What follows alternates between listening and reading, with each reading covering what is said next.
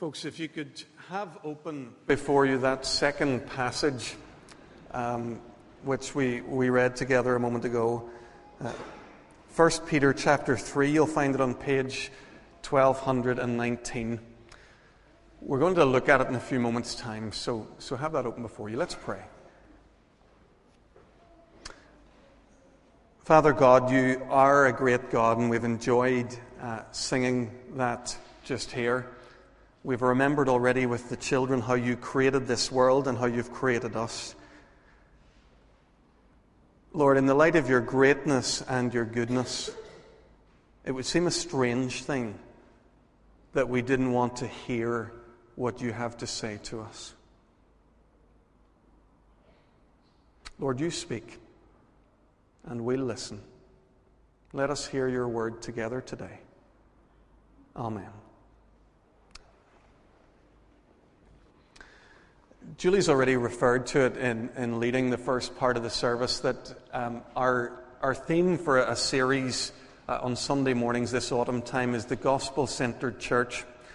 And we're trying to go back to our roots. We're trying to take a radical look at the church um, and ask a question what kind of a church would the gospel of Jesus Christ form? If we started from scratch, what would our values be? What would be important to us if we simply had the gospel of Jesus before us uh, and gathered around it and, and obeyed it?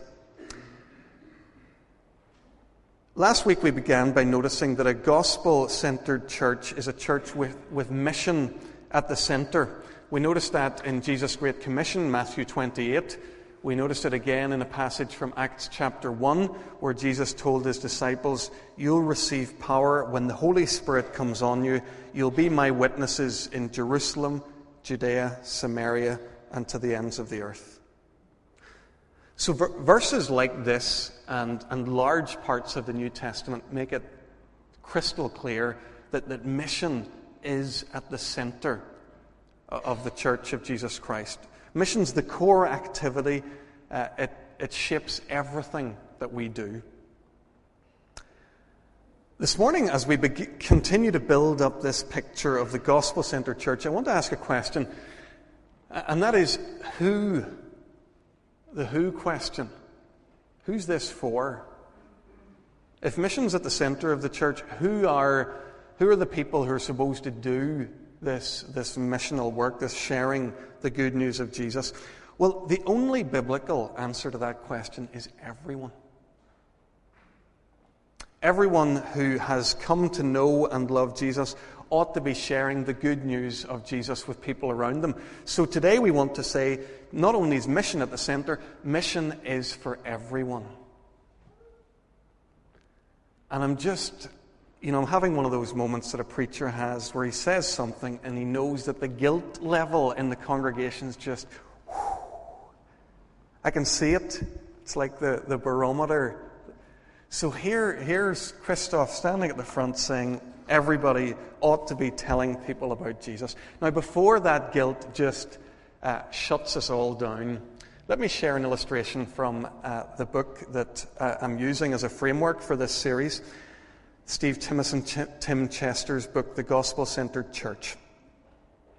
They, they have this illustration there in, this, in a chapter that, that really struck a chord with me.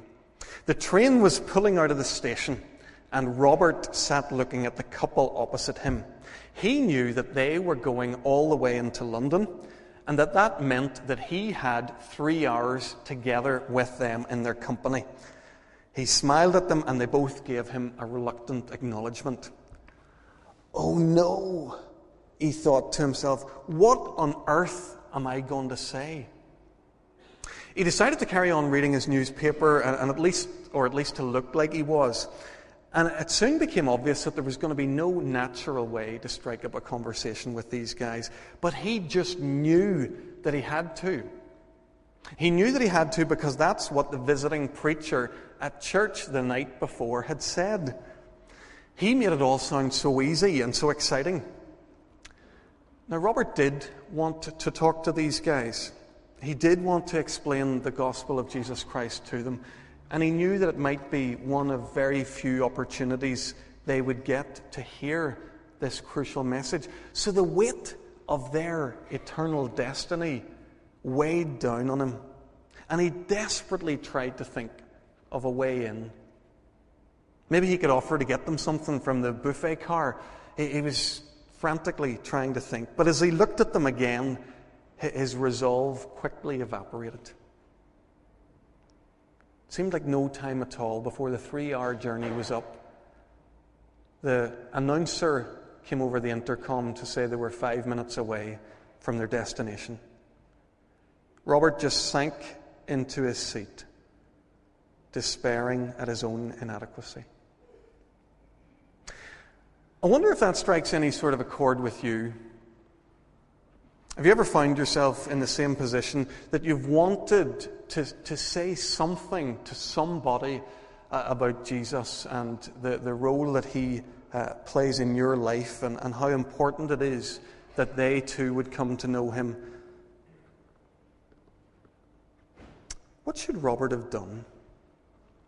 Was he right in trying to talk to these fellow travelers who were with him that day? Is he wrong to have made such a big deal of that?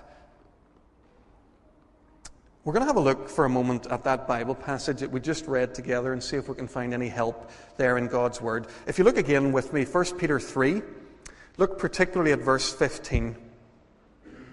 Peter says, In your hearts set apart Christ as Lord. Always be prepared to give an answer to everyone who asks you to give a reason for the hope that you have. But do this with gentleness and respect. This is a moment where somebody was able to talk to somebody else about Jesus. Let's try and work out how that came to be. We're going to do that. I'm going to ask you to do a, very minimal Bible study with me. So I'm going to fire a few questions up on the screen. So the first question up on the screen now who initiates the gospel conversation in verse 15 and why do they initiate it? 30 seconds, that's all you're getting.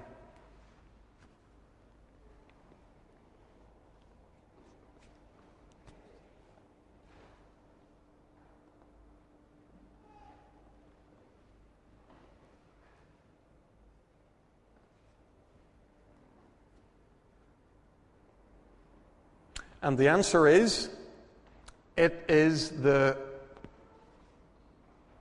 it's the person who comes in contact with the Christian who initiates the conversation. And they do so because they've been struck by the hope that the Christian has demonstrated. So it's not a forced conversation by the Christian. The, the other person has questions that they want to ask and engage. Now that's quite interesting. Folks, starting up the awkward conversation with random strangers is one way of sharing the gospel, and, and actually, it's something I wish I had a bit more courage to do, uh, and maybe over time I'll, I'll, learn to do more of that. But it's not the only, and, and I don't think it's the best way to talk to people about Jesus. Peter's telling his readers that something incredible can happen. We can live lives that are so vibrant so eye catching that they intrigue people who watch. And they can't help themselves but to come and ask a little bit about that. You know, we live, I think, with this preconceived idea that, you know, it's, it's the culture that tells us this. We've bought into the lie ourselves. I think it suits Satan for us to believe this, that, that the Christian life is boring and off putting. But Peter's telling us actually there's another reality here that a life lived well for God can be very attractive. Let's have another question then. Question two. What's the link between setting apart for Christ as Lord in our hearts and being asked questions about the gospel? That's a harder one, I think. 30 seconds. What's that first part of the verse all about?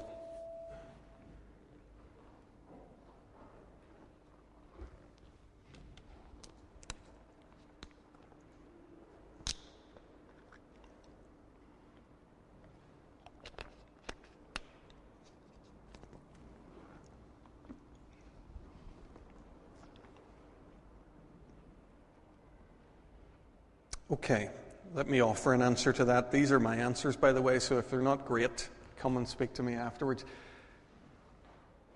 It's when we choose to live under the lordship of Jesus and to demonstrate an entirely new way of life of Jesus that people take notice and they want to know what's going on.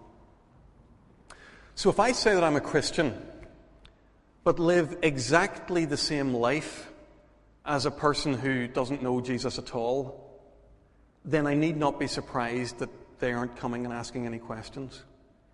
If I claim to live under the lordship of Christ, but live under the lordship of ambition, material success, whatever it is that, that people by and large are living for, then my life will raise no questions. There'll be no curiosity. But if I did actually begin to live in some of the ways that Jesus calls us to live, if my priorities began to be shaped by the priorities that Jesus calls us to, if I began to, to treat people and, and particular kinds of people in the way that Jesus did, now that would be a different matter. Then my life might just be that kind of life that has people asking questions. Question three what kind of behavior will provoke questions from unbelievers? I'm going to give you 30 seconds to skim read the, the passage that I've earmarked for you there. If you, flick, if you look back a little bit, try and get a feel for what Peter thinks this life looks like.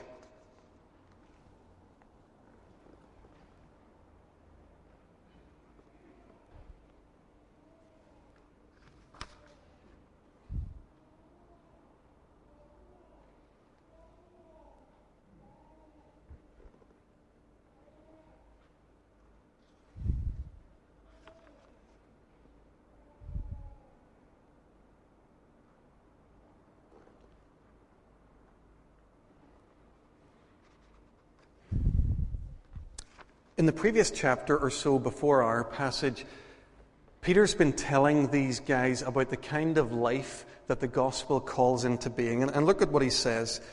In verses 13 to 17 of chapter 2, he talks about how they live in the public sphere. What, what kind of a, an impression are you making in your public life? He talks in verses 18 to 25 about how they conduct themselves in their workplaces. Chapter 3, verses 1 to 7, how they conduct themselves in their marriages. Chapter 3, verses 8 to 14, he's talking about living at harmony with all people. It's more of a summary kind of a statement. Did you notice then what Peter says is going to catch the eye of the people around us? Not the size of our church buildings, not the content or regularity of our church meetings. It's how we really live. Our real lives, when we rub shoulders with other people, is what's going to, to catch their eye.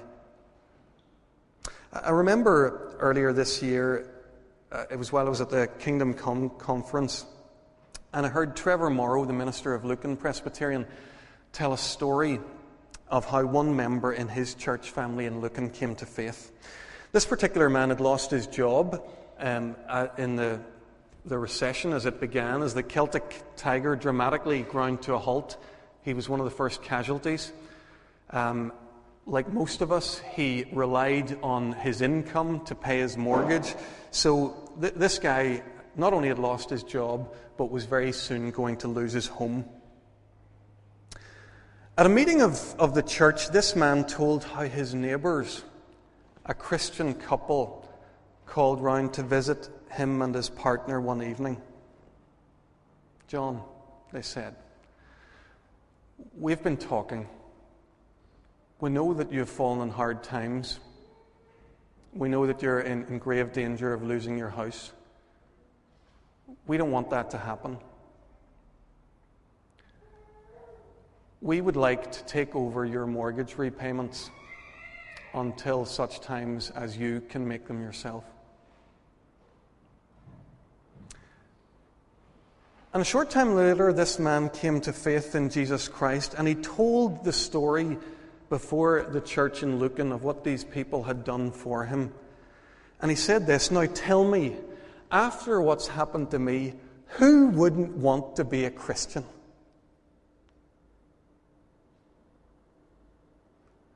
I've tried to rehearse that in a Dublin accent, but I, I shied clear of that. It sounded better that way.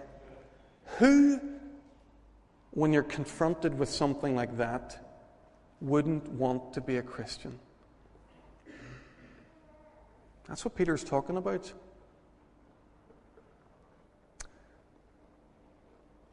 I wonder how soon people are going to ask us about the hope that we have. Is it going to be the family of that young woman whom I mentioned here last week, who we've begun to start to help in some small ways, moving into a housing executive house? Is it going to be the family of that woman? Or, or is it going to be people who, who watch the incredible love and care that members of this congregation are giving in a nearby nursing home? Is it, is it going to be those people who are going to be intrigued and begin to, to ask what's going on here?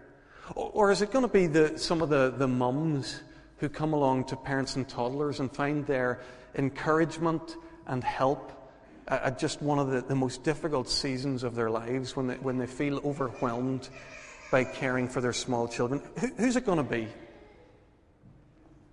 I don't know. But, folks, I do know this that the more and more we learn to live our lives under the Lordship of Jesus Christ and do that in a public place, the more people are going to wonder what's going on, and the more they're going to have questions for us. Question four What kind of preparation can we give or make to be ready to give the reason for our hope? I'll just fire the answer straight up in the interest of time.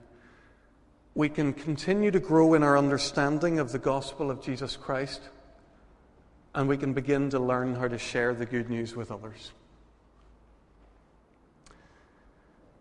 Folks, on Sunday evening of next week, we're going to begin a series here of studies in the book of Romans. We're going to think together quite a long time and quite hard about the content of the Christian gospel. What's this all about?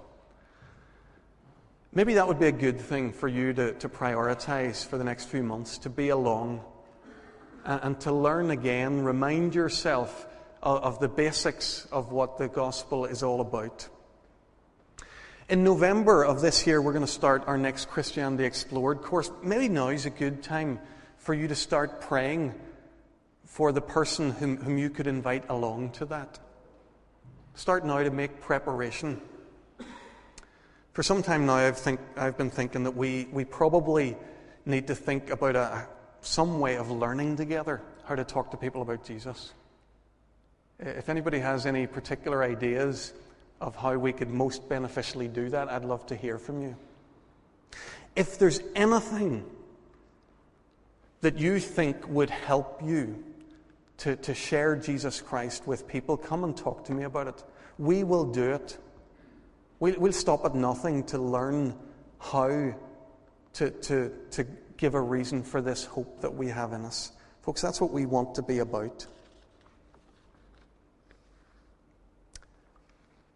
I wonder what we make then of a passage like this in the light of, of Robert, the guy sitting on the train feeling guilty that he hadn't talked to those people about Jesus. Does this way of thinking that I've, I've shared just now, does that let us off the hook? Yes, actually, I think it does. I think it lets us off the hook from going through life with clenched fists, sweating brows, anxious every moment of every day about not talking to people about Jesus. I think it lets us off that hook. But reading 1 Peter, I, I think, doesn't let us off the hook of showing and telling the gospel.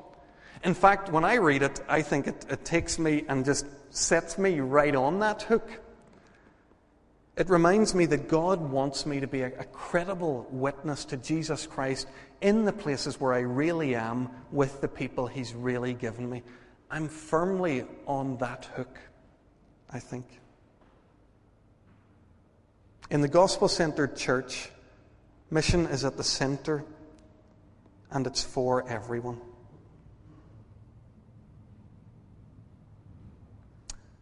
Friends, think for a moment of how many people a congregation the size of ours could reach. You know, the beauty of this is that, that we're not all ministers or, or full time Christian workers, not all guys like me locked away in the church. You, you folks meet and rub shoulders with so many people.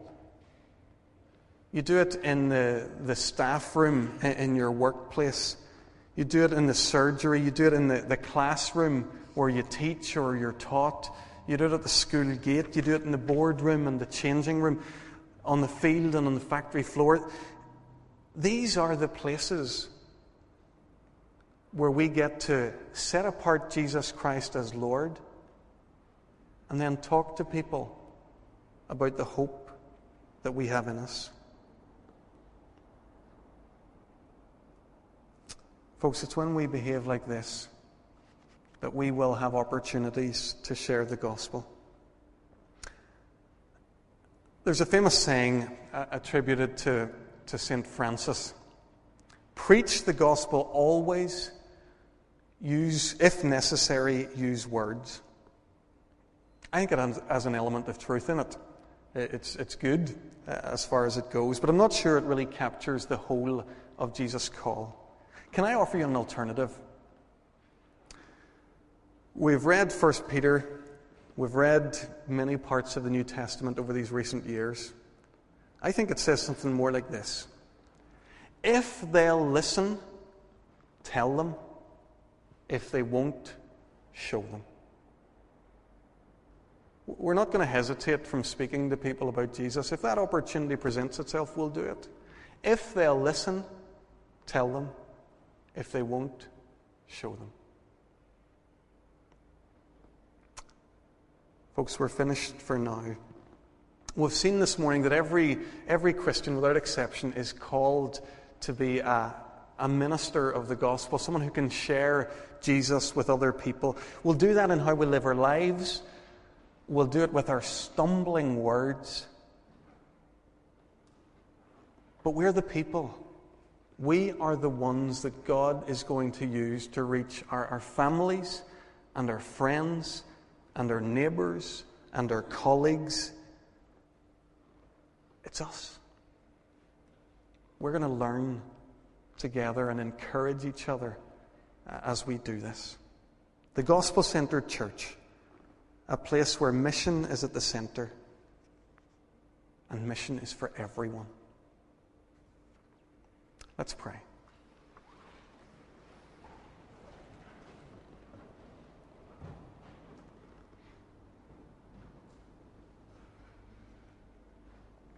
Lord, we think back to that image Julie gave us at the start of our service about how we'll, we'll talk about the thing that excites us to other people.